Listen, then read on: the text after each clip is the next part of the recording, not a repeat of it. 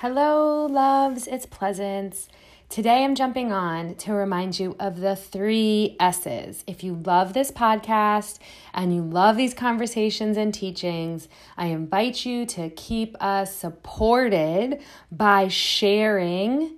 Sharing the episode, sharing with a friend, sharing with your mom or your sister, sharing with a coworker subscribing. So, subscribe to the podcast and please rate it. Please write a little review or a little rating. That stuff matters to people when they're looking on and they're trying to see if people are, um, you know, have integrity and are relatable and the teachings are helpful. So, share it, subscribe to it and then support us. So, right on the anchor page, um, uh, soulfulselfcaresessions.com. You can find it at littleom.com. You can find it right on the Anchor app, A N C H O R. You can grab that app in the App Store and listen to lots of wonderful podcasts through the Anchor app. Um, and we have a support this podcast link right there, and you can donate. Um, all donations are deeply appreciated. Creative work and teaching and sharing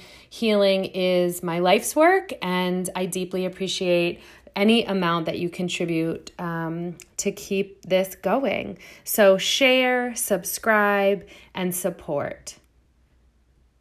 It's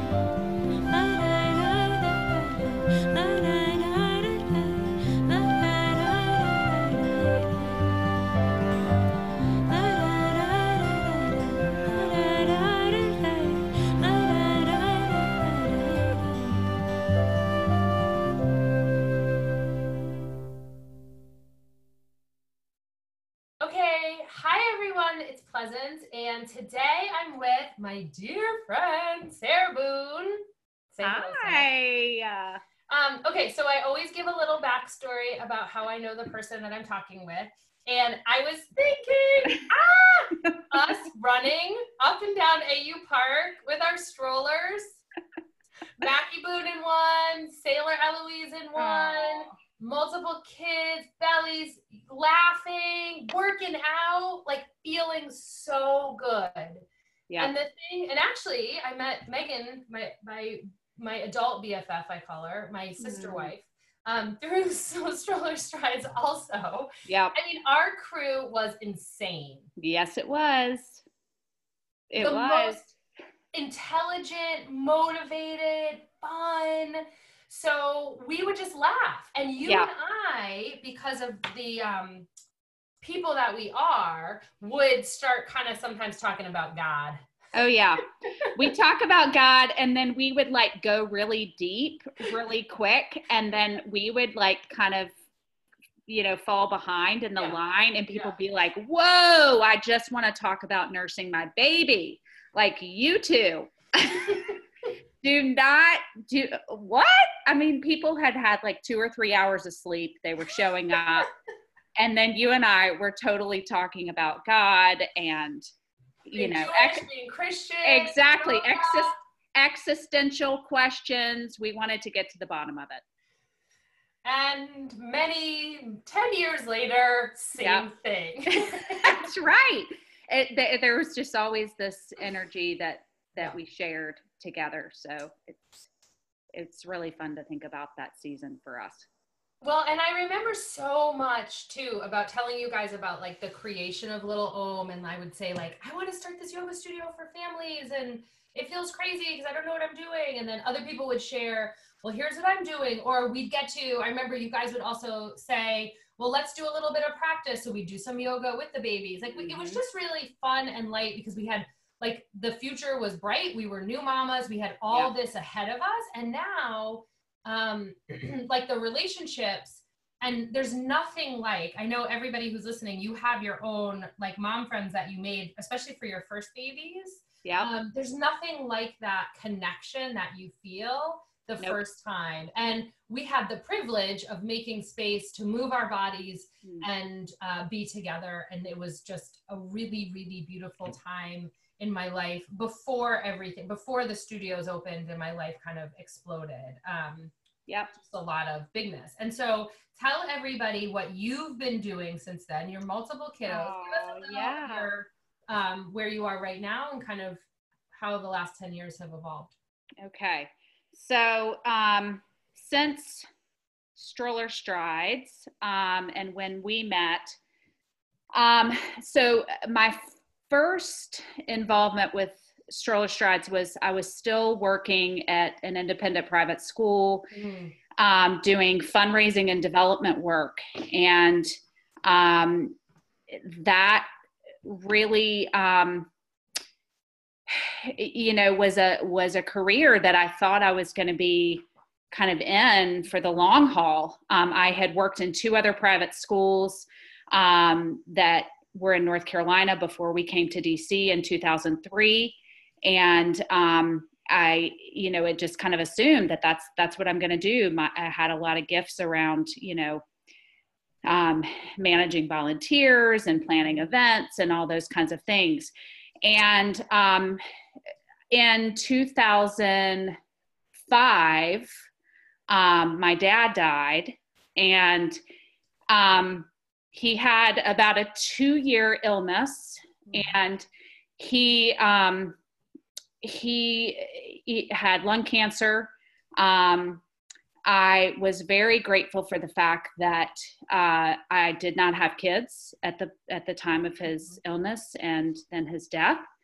Um, and the genesis for how I ended up doing the work that I'm doing now was really um, during that season of his illness. Mm-hmm. So Duke Hospital was where he was treated in Durham, North Carolina, and he every family was assigned a therapist to work with your family and um, this woman came in and um, my mom and my dad and my um, husband and my brother-in-law um, and my sister we were all there and um, she she came in and my dad said, "Get that woman out of here! Mm. Get that woman out of here!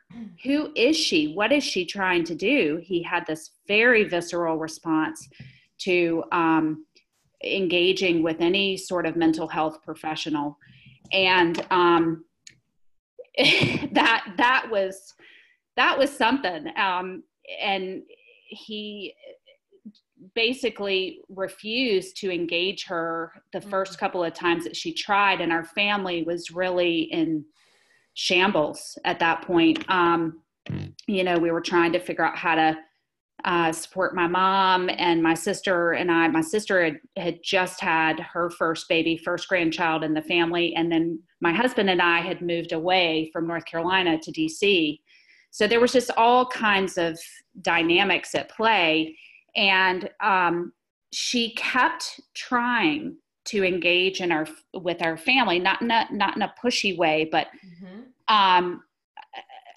with some time my dad agreed to allowing her in our space she um, sat with us and did some family therapy um, and he, he you know became more accepting of of her and kind of her engagement with us, but still kept her at arm's length.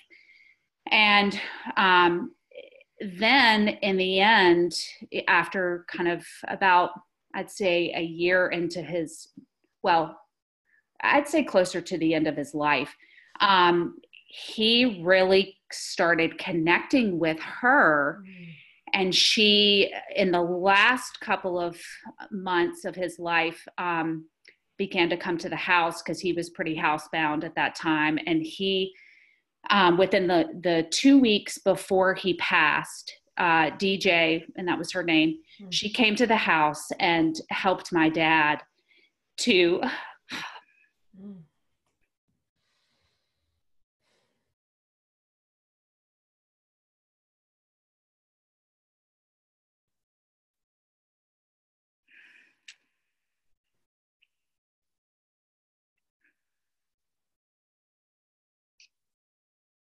Helped him say goodbye. Mm. I can see you all so clearly. Like I can feel this love and this gift that DJ brought to your family, right? And yeah. just the connections of bringing it forward into the world and watching him go closer to her. Yeah. I mean, this is what you do. it is. Yeah. so, so you nailed it. And I said, I said to um, myself at that point, I, I, I thought about what she was doing. Ultimately, what he decided and her helping him say goodbye was he gave us diamond ring, diamond earrings. Mm. And he, you know, obviously the whole notion of diamonds are forever, you know, and gave them to my sister and and to me um, and to my mom. And he um, just was really able to say goodbye. And I said to myself at that time, I said, this is what I was born to do. Yeah. And so I went back to development work after he died um, for about, you know, a year, a little over a year. I had my first baby and I, um, it just felt I, I, was just shifting existentially. What am I doing? How am I spending my time? Mm-hmm. You know, this doesn't, it felt very uneasy for me to be kind of in this role mm-hmm. without attending more to where I was feeling, you know, led to go. And of course, you know, I noticed the pattern of me doing a lot of, of counseling kind of within my role um, at, at the particular school I was at. Mm-hmm. So, I, um, with my own therapist support, was able to um, make a huge leap to leave um, my job. And then I kind of sat with, okay, so what's next? Mm-hmm. And then I enrolled in graduate school in 2008. Um, I absolutely, you know, loved every course I took, but my mm-hmm. favorite course was loss and bereavement. Mm-hmm. Um, I just connected so much with the professor. His name was Shep Jeffreys. He had suffered the loss of of losing his his son um, at age 12. Um, he taught me so so much. Um, my uh, graduate school years were intense, obviously because of the work. It felt like going into emotional boot camp. Mm-hmm. But at the same time, I was so energized by it. Yeah. Um, Mackie, my daughter, was 18 months when I went in, and I graduated in 2014 with two more babies in tow. um, I had my middle son in 2010. And then I had my littlest one in 2013, the December before I walked across the stage in May mm-hmm. 2014. Mm-hmm. So that's the kind of sequence of events. Um, my family suffered another loss in 2011. Um, my sister in law, three weeks after she um, was uh, the three weeks after she birthed her third baby she she had horrible headaches and she thought that she was you know having reaction to kind of um, epidural or something she mm-hmm. went in um, for all kinds of tests ended up having an mri and they discovered um, she had a pretty significant brain tumor mm-hmm. Um, so she was, uh, you know, it, it, she was able to cope for, you know, I mean, living three years with a glioblastoma um, was, you know, almost unheard of. Mm-hmm. She did it. Mm-hmm. Um, she um, went into kind of a period of remission at one point, and um, she died in August of 2011, which was um, my daughter's first week of kindergarten. Mm-hmm. Um, she's my husband's only sibling. Mm-hmm.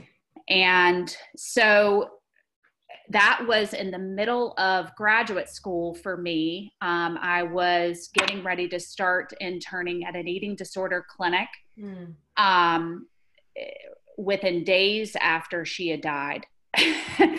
and um, so it was it, it was dur- that season of grad school those losses um, you know have have literally been the most significant things yeah. you know of of this particular last 10 years not to mention the you know the the births that have happened the three the three Right. kids. So holding that that and in both the yeah, yeah. you know uh, the the beauty of um of of life and death all at all at one time Do you feel like being in school when you were going through your own experiences was a real gift Mm.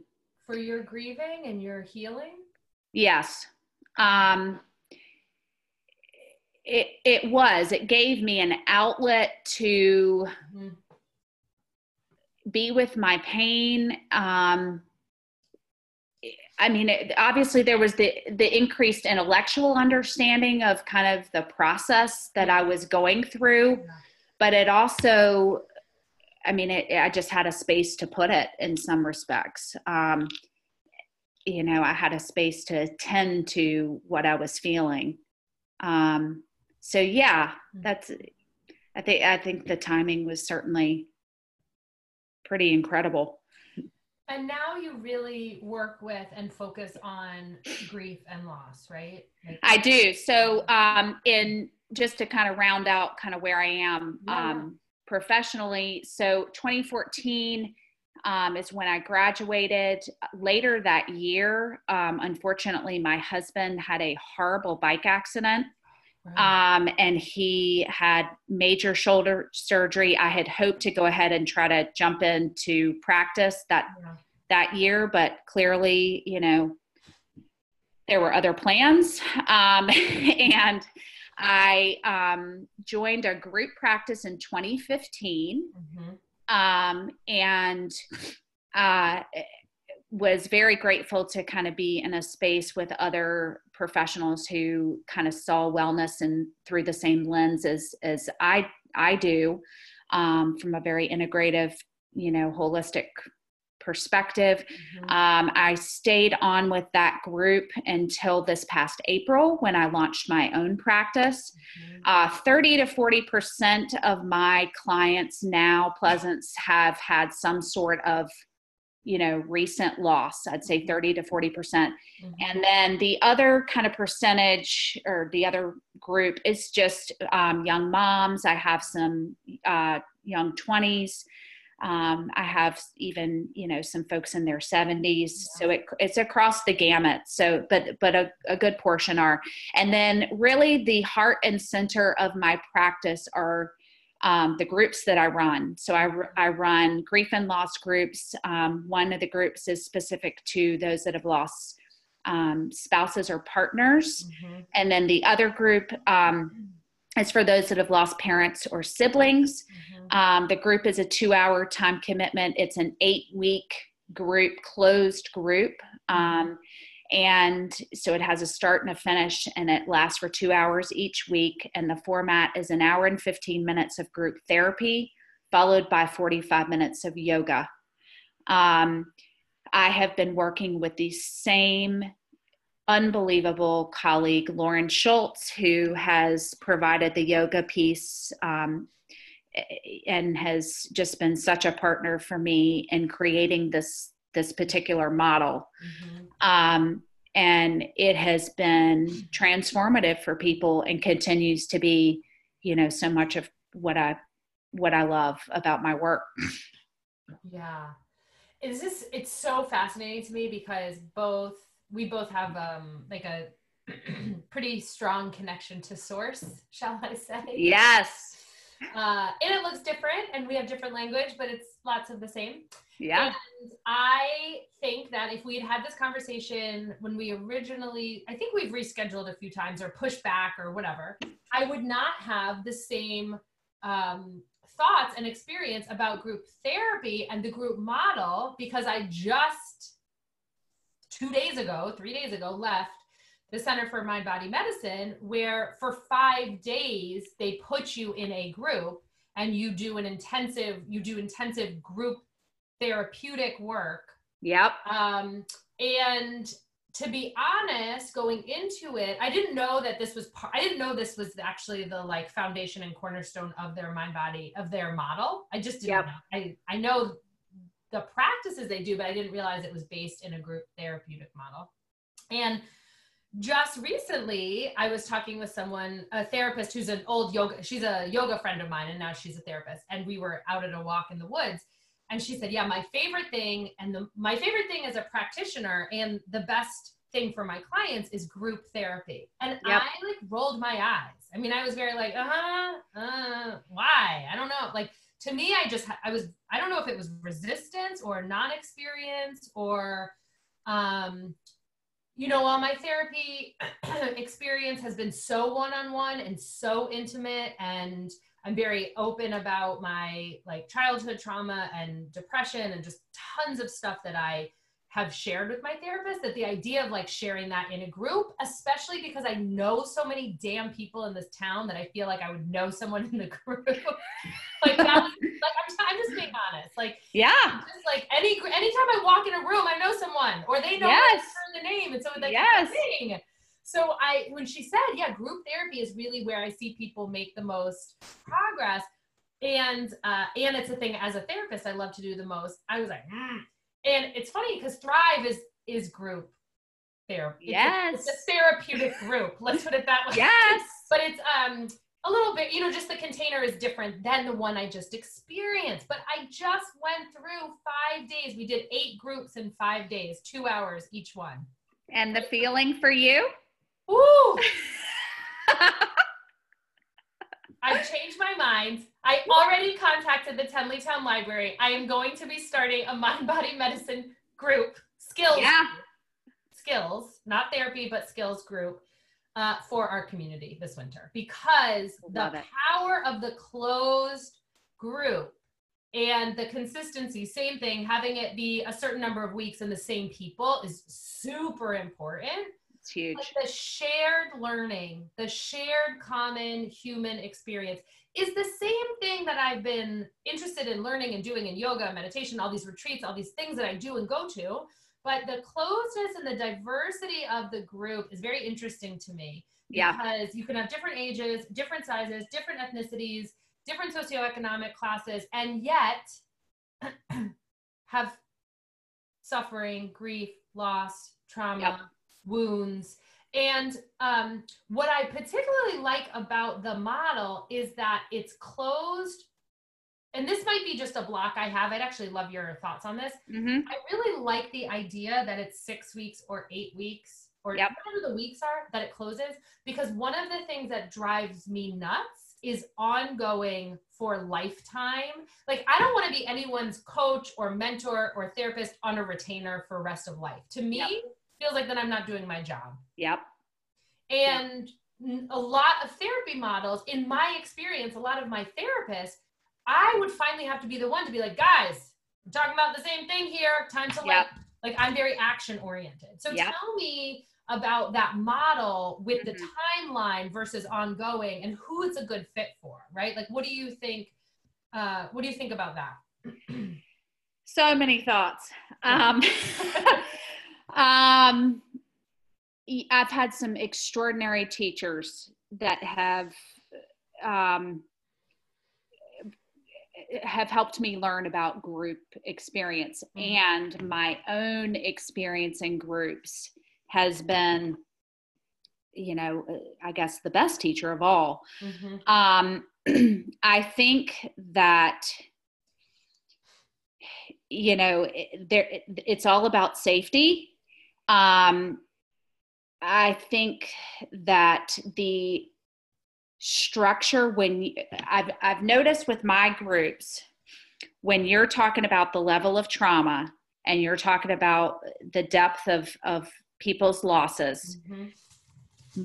structure is an absolute must mm-hmm. um, because it it provides an, a container mm-hmm. and it provides um, a level of you know kind of a sense of uh, of control or amidst you know just so many emotions that feel so out of control Um, so Yeah. that's why uh, you know I I shore up the boundaries around my groups in in very significant ways. Um, not only do I are those boundaries set around you know time frame the fact that it's eight weeks it's set around um, number of people you know i at this point i six is my max Mhm. um, it- it's it's set around um, kind of even the way that my my group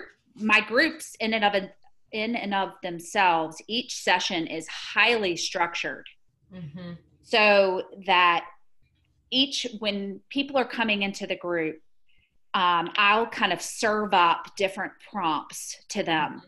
I will offer them you know an opportunity to engage in an art therapy exercise. I'll Mhm. offer them an opportunity to um, do some creative writing. I it's not that we it's not that we don't talk because we do. We process every single part of it but it's not an open space where you're just kind of coming in Yes. and Free for all. um, free for all. And Mhm. so that part leads to a lot of, of structure. Um, so that has been, I think, hugely helpful to the people that have done my groups and they've commented on that. Um, I think the uh, other part um, that's important is, you know, Bill, I see every group that is created that I'm leading as a mini community. Mhm.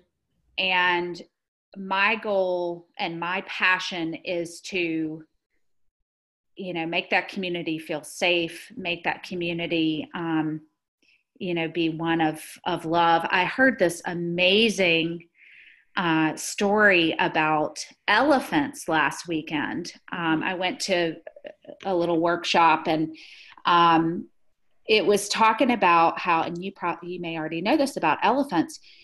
So when an elephant um, gives birth and when an elephant dies, what happens is the elephants, the other elephants in the herd, will literally form a circle around the mother that has given birth um, and the baby. Mhm. And then when an elephant dies, they um, literally surround the body and they'll kind of kick up dirt. Um, they do that actually when the baby's born too. They kind of kick up dirt and they kind of push up against it and they, um, you know, just they're just they're very connected to to what's the particular member of the herd that's in the middle.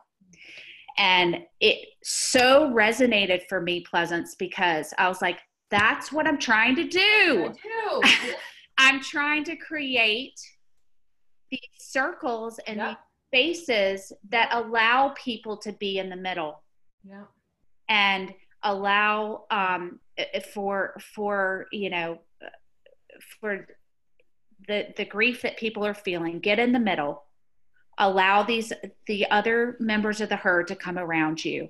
Yeah. and most importantly and this is a huge part of of what i feel like um you know why group therapy works is because what needs to happen in the middle is they need to tell the the story they need to do the storytelling. And the storytelling cannot be just about the positive aspects of the relationship that they had with the person who died.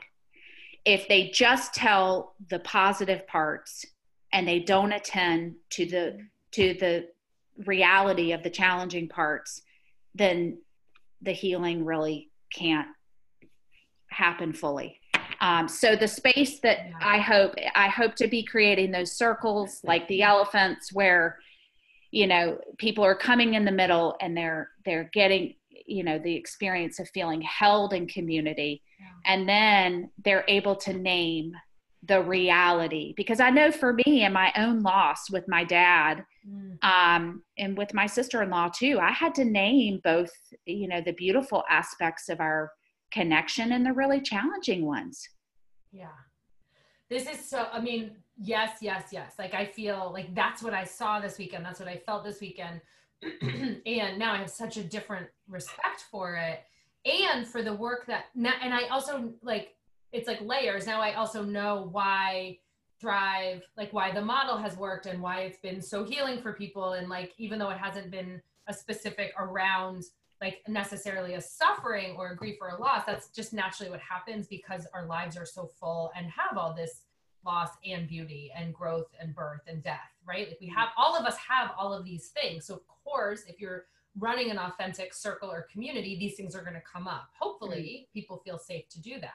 Yeah. And one of the things that they did at, at the mind body medicine, the reason it just like felt so delicious to me is because they teach it through the wisdom traditions, just like you're saying, these stories of elephants or stories mm-hmm. of what Middle Eastern communities have done forever, what indigenous people, what Mayan culture, what like bringing in all these cultural um, practices, pouring libations, honoring ancestors, talking about who used to live on this earth and how did they heal with um, from their own grief and trauma and loss and suffering of being human. And so that collective like conscious awareness that we're part of something bigger i think um, i see a lot of anxiety we have a lot of um, women in our community who experience tremendous anxiety yeah. and one of the things that i've been really researching and just writing and thinking about is this is seeing patterns in anxiety with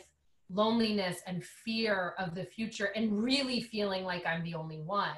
And yep. what I'm noticing is that I I'm not seeing as much anxiety in people who have this deep uh, rooted earthy connection to wisdom traditions and mm-hmm. culture and ritual because yep. it's like when I'm singing my Hebrew prayers now, which I'm like doing all the time, it's like I don't know what's happening. This is turning 40. I don't I don't know Yay. what's happening except that I'm haunted by Hebrew prayers all the time. Mm. Beautiful, like in a good way. I love it. Really good way. And I just there's like no space for fear. I mean, not no space, but it's not taking over my life when I'm like, I am a strong Jewish woman, mm. like raising children, living, writing, living, breathing. Like it, there's like not space for that that disconnect because I feel so connected to my ethnicity right now. Yeah. Because of all these practices. So I love what you're saying with the stories of what other mammals do. Yep. We're not robots. Like nope. we have some insights. We've got wisdom. Yeah. We don't know it all. I know we think we do. Yeah. Um, but I love that. Okay, so here's my question for you. Yep. One of the things that came up in Thrive, and one of the reasons I reached out to you was we have a Thriver whose mom died a long time ago. Yep. But going through Thrive has brought up some grief. Yep. What do you think? Give us some of your wisdom mm. around I should be over this. Mm. This happened a long time ago. Why am I still sad about it? Mm. You know, kind of some of those stories when there's yeah. been some space. So give me your perspective on time and grief. Yeah, you know, I'm I'm gonna um I'm to connect it to my own story. Um, so I come from a lineage of loss. My dear mother lost her mother at nine years old. So she was nine when her mother died. And um, it, I, I would just say that you never outrun it you never outgrow it you never i mean it, it's just learning to live side by side with the grief. And so there's just going to be seasons and I, I know this was true for my mom you know that that it's going to rise up in you. And it so you know it, it's just that's sounds like what's happened for this particular person. Mm-hmm. and um, again i think the healing can happen when she, if she considers what would it look like to bring her mom out to to engage with her mom in some capacity whether that's through you know therapy where she really connects with what the feelings towards her mom are. I mean both the as i said my goal in my group is you know you you're obviously you know everybody wants to connect with all the the warm fuzzies about whoever they've lost and but connecting yeah. both with with the um, really beautiful aspects and the really challenging aspects of of what the relationship was like in reality so that can happen therapeutically yeah. um, it can happen just you know through writing uh, somehow bringing her out bringing and and i just mean. Engaging with with her as a person and the relationship that she had with her is is huge. And um, that that can happen in a myriad of ways but it, it could be therapy. It could just be through mm-hmm. storytelling. It could be through a group. Um, you know i don't know if she's got kids but obviously there's so much cool stuff you know that can surface when kids you know start understanding that hey whatever did happen to grandma and you know i get that you know, I got one of those the other day taking my kids to school. You know, my son was asking, my middle one was asking, you know, about my dad. And mm-hmm. so does that answer the yeah. question? Yeah, yeah. That it, that not shoving down. I mean, I think we all understand this, but what's the practical application? So, not shoving down the feelings or wanting them to go away, but using our mindfulness practices, our awareness tools, and our paying attention, just like we do with the fear that we experience in our life. Fear is part of being human, just like we talk about with the emotional, like the full range of emotions. We have we're going to have them. So when we bring them closer and we care and love for them and yep. bring them to life, there's um, a freedom to that. The sort of name it to tame it is totally happens the more that we sit in the circle and tell the real story. And sitting in that circle may mean your journal, right? It might be yes. you alone. It might be with a beloved friend or family member where you're like, you know, I really want to talk about um, this part of our dynamic. I and in fact, one of the things I shared in Thrive recently was that my grandmother is moving she's at this point has moved but is moving into an apartment. I don't i don't know how long she'll last because she's mm. trying to find movers and move back home already. So the story is not there's no period there's no the end. No. I don't know what's happening. Regardless no. one of the things that i said to thrive like i remember that night i wrote in our group like you guys I'm feeling really angry at my grandma. And it's like not cool to say that in public that you're mad at a 90 year old woman. Yes. Being stubborn. But in th- like I could notice that I was feeling all the feels and I was trying not to have the quote unquote bad feelings. Yeah. once I was like, oh my gosh, it's because it's not like, you know, um, normal in society to say negative things about your 90 year old yeah. who you love, who you adore. Yeah yeah. Like that was very confusing to me. I how do i love and adore and feel so sad for this transition? And yet i'm actually really mad that she's not just surrendering like release yeah. it like i want her to be different right? This is like human suffering. We want people to be different yeah totally. And it and, and didn't solve that problem. I just yeah. was like oh this is what's happening. But you but you turned towards the feeling.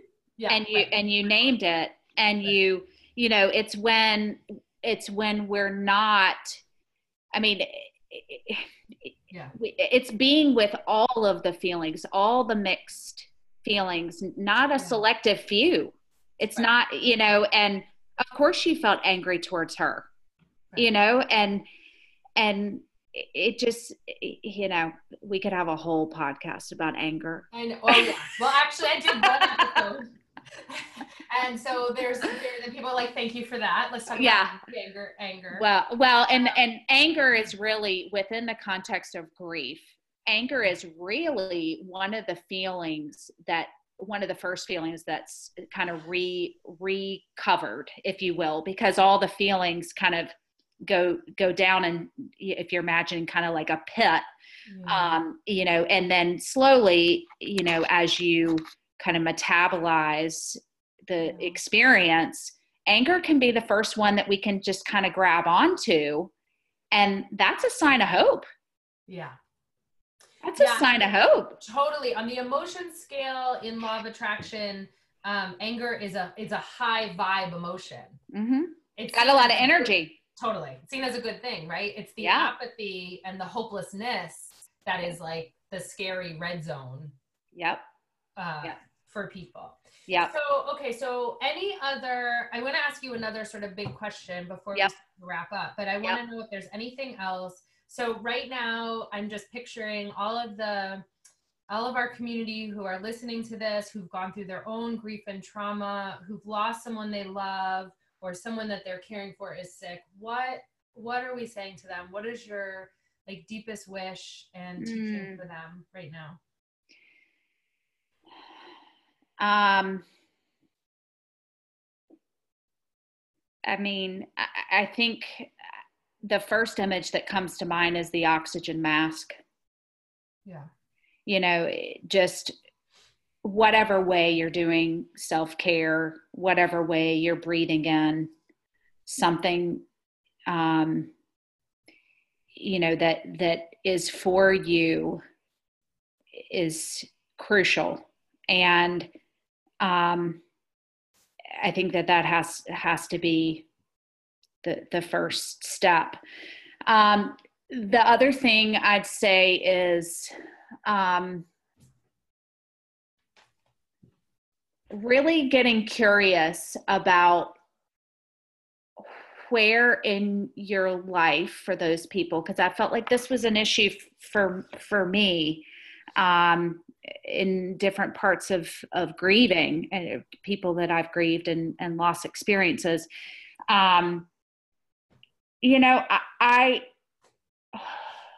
I struggled sometimes to um, be vulnerable about and about the really hard parts of the relationships. And i'd say you know just being attentive to to where you may shame yourself for that and make yourself wrong about you know whether you know if you're a caregiver for instance if you you know if you've given up you know every weekend for the last you know 3 years to care for your person or if you've given up you know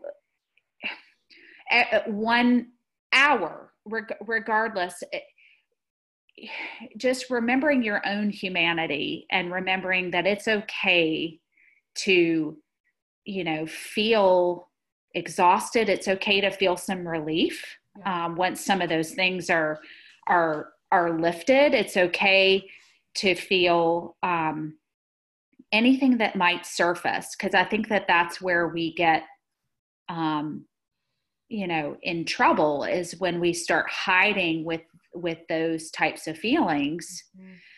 that are just part of our human experience i Mhm. mean you know and caring for each other is not light work uh, no. I mean, caring for each other is not light light work, Right. and especially when you're talking about, you know, at the end of life, oftentimes. Um, so, yeah, Yeah, I think it's important to remember that because we again have so little like public, authentic conversation around this that yeah, yeah, see people. And one of the things I hear a lot is like, well, everyone else looks like they're taking care of their aging parents and their children and their full-time job and meeting the needs of themselves and their husband and getting eight hours of sleep and meditating and this whole everyone else. And Yeah. What I always say is like, no, because I work with everyone else and everyone else Yeah. is not doing it. They think you're doing it and none of y'all are having an authentic conversation about how hard it is. So yeah. let's just pull back some of that BS. Oh, totally. Trying to compare each other because it's not even true. And It's not, not true. Happening. It's not true at all. Right. It, it, I could not agree with you more on that. It is BS, Yeah. and the the more real we are with each Yeah. other, Yep. the more we're going to be able to be elephants and allow each other the space to get Yeah. in the middle of the circle Yep. when we need to. Oh, and I just remembered this letting other people feel pain. Yeah. yeah. I mean, we all want to go in and keep and like make sure that no one else is uncomfortable because it makes Yeah. us so uncomfortable. Yep. So Yeah. one of the things I've really been trying to practice and teach and talk more about is like are you doing that because it's making it could them feel better or you feel better? Oh, that's such a good question. That's such, and no one is more uncomfortable when there's been a death or a loss.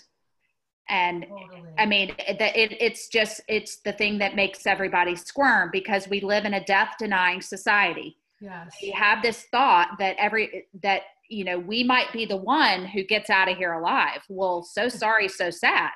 We ain't getting out of here alive.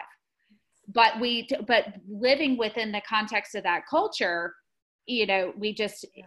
we if you bring if you bring it up then you know it's you know what what's going to happen if i name it and um it's you know people get in this kind of flu mindset oh i might catch it Yeah. well guess what you will catch it i mean it's gonna i mean it's gonna happen and yet what would it look like to just attend to each other in a way that doesn't make everybody feel like they're holding their nose you know that it's just the Mhm. the the Mhm. more of a tenderness and a more um just treating people kind of you know with with a kindness towards one another that honors yeah. I mean that's why I, i'm obsessed with so many of the jewish teachings around mourning i have to tell you. I mean you know and and if people don't know about them they they need to look them up. I mean there's there's so many i mean i'm thinking in particular about the black bands you know that you know just uh, mark the people that are mourning and you know it's like in this culture should be should we be pulling out the black bands so that you know there's this this consciousness and this awareness to you know just just attend to people in a way that's sensitive and but I, but I think it's you know the culture just needs to learn that in general. I Yeah. mean, I think we all have to learn that. You know. and through the seasons. That's the part I love about the Jewish tradition is it's a full year. Yes. That gives you so much space to breathe Yep. uh, because you want to go through all the All the seasons. holidays and all the life experiences through a full year because then you're it's different and honoring that yeah i think is um we Totally. had, uh, someone in our neighborhood passed away last year and someone on the street came up to me and we were talking about attending the funeral and she said well i can't call our friend because i don't know what to say and i'm just so uncomfortable and i i just don't know what to say so i'm not going to say anything and i said listen i know it's hard but i think she'd want to hear from you like yeah. please don't be quiet because you're uncomfortable. Please say something. I said, even if you just say, I don't know what to say. I mean, I Yeah. say, like, that's just my go to now because I don't know what to say, but at least I'm going to honor that I don't know what to say. And at least I'm thinking of you and I don't know what to say and I'm holding you, you know? Yeah. And so I think also those of us who are listening, when we hear people in our communities go quiet or say something like that, like we're strong and brave enough to say, hey, that's not cool. The person's No. mourning. Let's let's rise up and support them. Let's circle them like the Yep. instead Yeah. of running away and scurrying because we think we're going to catch it. So I think it's on us who listen to this kind of stuff and who live this way to help, not in judgmental, not in a martyr, not in I No. better, but just in like a hey, say something, please. You know. Yeah, I cannot agree with you more. And I, I, I think it is our responsibility. And Yeah. we keep, it- you know, it's almost like we keep passing the word and, you know, of wait a minute, actually, there is a different way to respond. Yeah. There, there's a different way to show up. And it doesn't have to be based on what you're feeling. it could be Right. based on in spite of what you're Right. feeling. I'm afraid to that I'll say the wrong thing. Well, so what? At least you say something. And just like you said, if you're over 40, I would even say maybe over 35, this is going to happen. Yeah, yeah. Oh, it is. At this point, I know people who've lost their children, their spouses, their parents, their siblings. Like, this is going to happen. Educate yourselves. Totally. Get ready. It's coming. It is. And So, and and prepared. totally. And I just say I always say losing a parent young and then losing uh, Yeah. you know Robbie's sister. I you know we just went first. It, it's Yeah. it's really Yeah. it was just we happened to to be kind of on the front end of the arc. My mother my mother really went first. Right.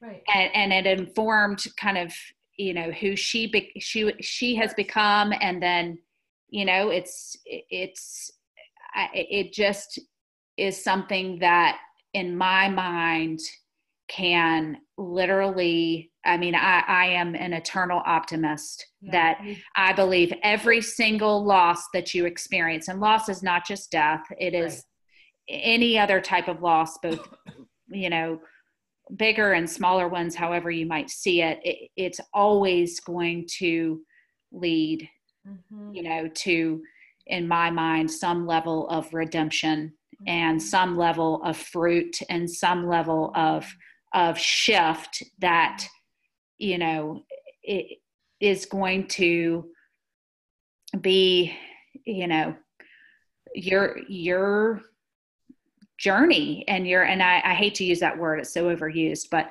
um it i just think it you know it will lead to rebirth in some way death is always leading to rebirth Yeah.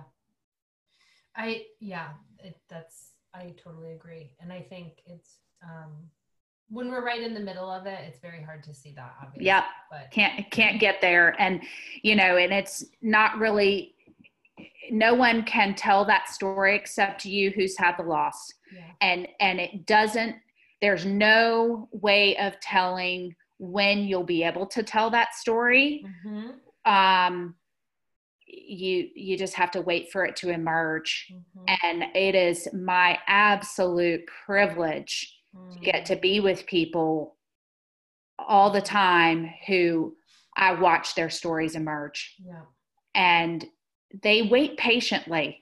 I'm I'm I'm dealing with a real resilient bunch Mm. that is that is so patient as their stories emerge. Mhm. and and they just keep showing up. Mhm. and i'm just it just you know that's what gets me fired up. And people people ask me all the time they're like you know gosh it's got to be so depressing what you do. Yeah, and i'm like are you kidding right. it is You can find amazing bravery and courage and resilience and it is and hopefulness and it is yeah, it oh, so good. and um can i share one last thing about my group Yeah, please. so so related to that the last session of of my group each time i i lead an eight week group Mhm. um, i invite the participants to bring some sort of food that connects to their person Mm. and they bring their food and they share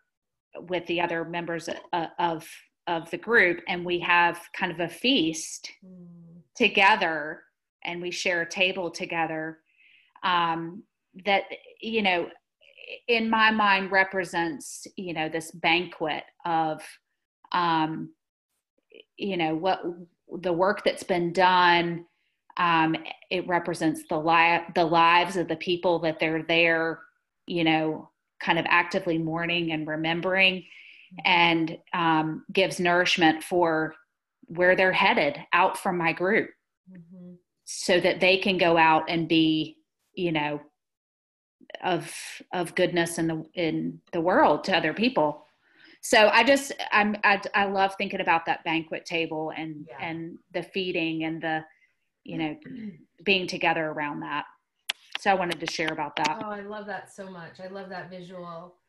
Um, I think just to close, the only thing, because I love talking about how we take care of ourselves while we're taking Mhm. care of everyone else, is what are your, what does your care for yourself look like? What's your self care? What is your caring for the caregiver mm, look like? And I know from an Ayurvedic perspective, the fact that doing what you do gives you energy, your groups and your sessions and creating space for them gives you energy, means it's dharma and true nature. When it's draining, if you were to leave and feel exhausted and overwhelmed by their stories, then that would be an indicator um, that it's not your true gift alignment. Yeah. So I Yeah. love saying that specifically because you you said that, and so people Mhm. are always asking me, how do I know when I'm in alignment, and how do I know if I'm using my gifts and strengths? And so we just look for the energy. Do you have energy at the end, or are you drained? And that tells Yeah. you. Yeah. Um, So and take care of yourself. yeah oh it's it's very intentional um so you know and i would say pleasance that i've had a resurgence of kind of learning around this through my enneagram work um Woohoo! so Taylor's um yeah so i i've done a lot of enneagram work in the last year Yeah. and um i'm a type 2 helper Me too. slash type 8 Yeah. um so i've really tried to attune I, I identify now i've sat with both those numbers long enough that that i i identify Yeah. most with the type two um so i've and i've um set it's funny because again i've wrestled in both those numbers. Um type eight informs me in terms of like I will I'm intense. I mean I, I'm an intense gal.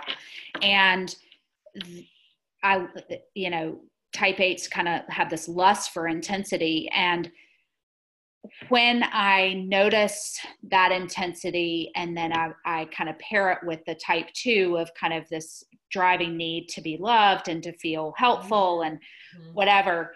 Um, it's really actually been kind of a beautiful marriage in some respects Yeah. as far as creating a self care plan. Um, I literally look at my calendar and figure out when I'm going to work out Mhm. every single week. That's a combination of things. I have a real varied, I swim, I do at least one or two yoga classes a week. which I love. Um, Yoga. that- and then um, I Mhm. spin um, and then I walk, and we're just a couple blocks off of Rock Mhm. Creek. So um, that's huge. I have, you know, some dear friends that I'm very intentional about spending time with. Yeah. Um, but then the other piece is, you know, prayer and meditation time. Um, it, it's a part of my every morning Mhm. um, routine. So those are those are the core core pieces: the workouts, the prayer, meditation. Yeah. My um, church community, Yeah. you know, is in there as well. But it's a, it. I like the fact that I feel like my eight helps helps me kind of, you know, set my table every week and be intentional Yeah. so that I can, you know, I Keep just doing the two. Keep serving. yeah, keep, you got it. Right. You got it. And I'm because my eight gets mad about it or gets Oh yeah. gets gets kind of powerful about I'm not going to have my workouts taken away or Yeah. or my or my quiet time my and my Right. Prayer, prayer meditation time. Right. So I've, I've I've just really enjoyed playing with a lot of that. It's such a gift for the energy piece because I am a very strong two seven, which of course plays into like being the principal of a school or running a yoga studio. Like Yeah. big things in service because they're fun and you're bringing people together and their community and like that scale. But that's also so that's the strength, but it's mm-hmm. also the shadow because Yep. done to that extreme, it's completely draining because you've Yep. given everything over to everyone else.